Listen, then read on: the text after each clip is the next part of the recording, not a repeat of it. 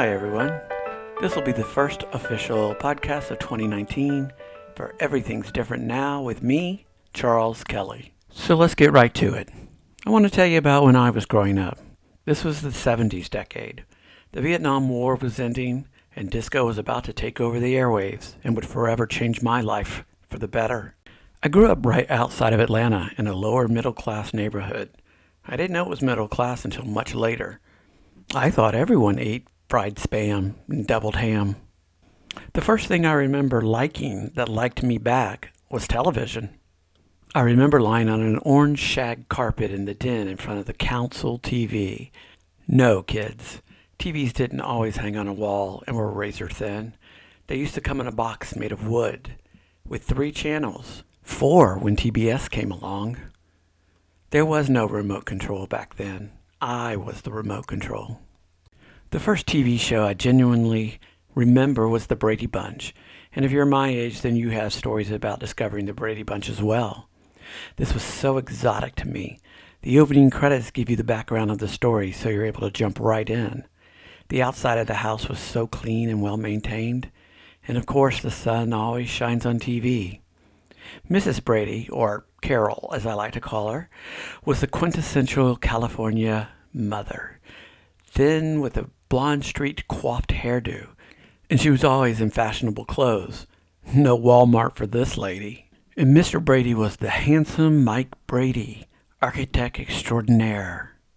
He was always there with sage advice. Wherever you go, there you are. And Carol and Mike never fought. Yes, they did have disagreements, but it was always quiet and in another room. Oh, Mike. There were the three boys, Greg, Peter, and Bobby, who were handsome and athletic.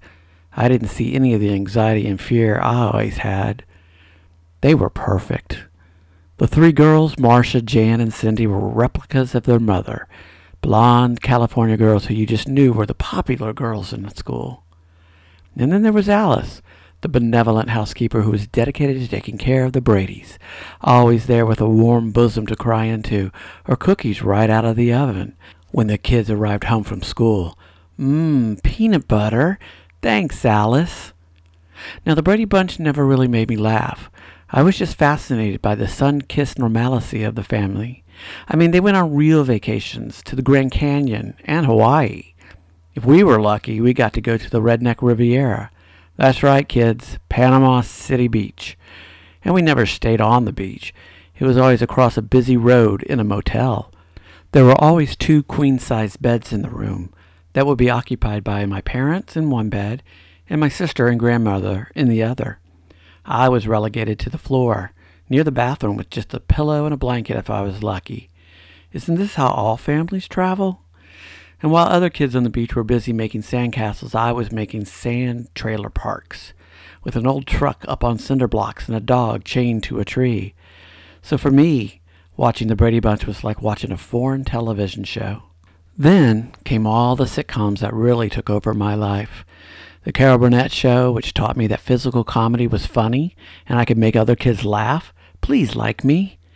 There was the Mary Tyler Moore Show and its spin-off, Rhoda and Phyllis. The Bob Newhart Show. This was my Saturday night. But then came the ultimate sitcom for me Laverne and Shirley. Everything about it was funny to me the physical humor, the jokes and dialogue. And it showed me that lower middle class could be okay. I mean, these women were living in a one bedroom basement apartment drinking milk and Pepsi, and they were happy.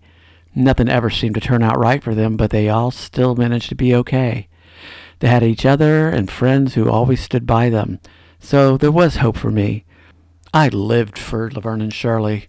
Tuesday nights at 8.30 with my bag of Munchos potato crisps. No one should bother me.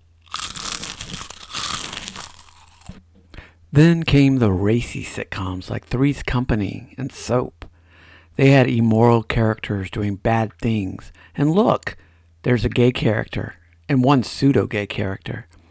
Now, I was fascinated. An actual gay person on TV? So that's what they look like. At the time, I had no idea what a gay person should look like or be. Up until then, I'd only had Wayland Flowers and Madame as a reference. Now, Jodie Dallas and Jack Tripper, The characters were played by Billy Crystal and John Ritter, two straight actors. You have to remember it wasn't chic back then to admit you were a homosexual in Hollywood, so it had to be straight actors playing the gays. That makes it so much funnier. Yes, these men had to learn how to act gay. So, of course, seeing this represented on television was a huge deal for me. Here were men who liked other men. Exactly how I felt, but didn't have a name for yet. This encouraged me. Maybe my sister was wrong and Anita Bryant didn't really hate me. You see, even though my sister turned out to be a lesbian, she thought it amusing to torture me about how I acted, telling me Anita Bryant hated me, telling me animals had no souls and wouldn't go to heaven, even though she knew how much I loved my pets. She even went so far as to use her allowance to pay other kids in the neighborhood to beat me up. So, this is why television and specifically family sitcoms were so important to me growing up. There was Julie and Barbara on One Day at a Time who actually liked each other and would conspire together in shenanigans to drive their mother Ann crazy. Siblings who actually liked and supported each other? What kind of insane world was this? You had Alice, early to bed, early to rise, who worked a minimum wage job as a waitress at Mel's Diner, yet still found time to make her son Tommy the priority in her life giving him the bedroom in their one bedroom Phoenix apartment while she slept on a pull out sofa bed, making sure he was taken care of physically and emotionally. There was Sonny and Cher show. Who was this striking woman with the long black hair? I was in love. Now, this was similar to the Carol Burnett show in that it was a variety show mixing skits, songs, and jokes and I would see Cher sing with passion, and it made me so happy. I mean, here was a strong woman who didn't give a damn what anyone thought. She looked different than what was being portrayed on television, and she owned it. She would forever be my friend. And speaking of friends, by the end of the decade came the facts of life, taking the good, taking the bad, and there you had the facts of life. It was an all girls school being run by sweet queer, motherly type Mrs. Garrett. Now she looked somewhat eccentric with her flyaway red hair and ample body. This I could relate to. I was growing up in an environment that seemed crazy as well. But the only difference was unlike in my real life, on television, this difference seemed to be celebrated and loved. The girls were all friends, no matter what color, body type, or socio-economic class each came from. This was a far cry from my so-called friends, who found glee in making fun of our family's lower middle-class status. And as the beginning of high school loomed on the horizon, one by one, these people dropped off to the wayside. They knew they couldn't be seen or be friends with the likes of me. So going into the high school years, I literally started high school with zero friends. I had to navigate that world with what I learned from television and try my best to fit in. You see, at that time, I didn't understand how being different was really a gift. So growing up, Television for me was my parent, my sibling, and my friend, and I will forever be grateful to the creators of those sitcoms and variety shows, for they kept me sane in a reality that was not my friend. So that's just a little glimpse into my formative growing up years. There is so much more, and I will discuss it in later episodes. If you have stories to tell, or just want to make a comment, email me at thetruecharleskelly at gmail.com.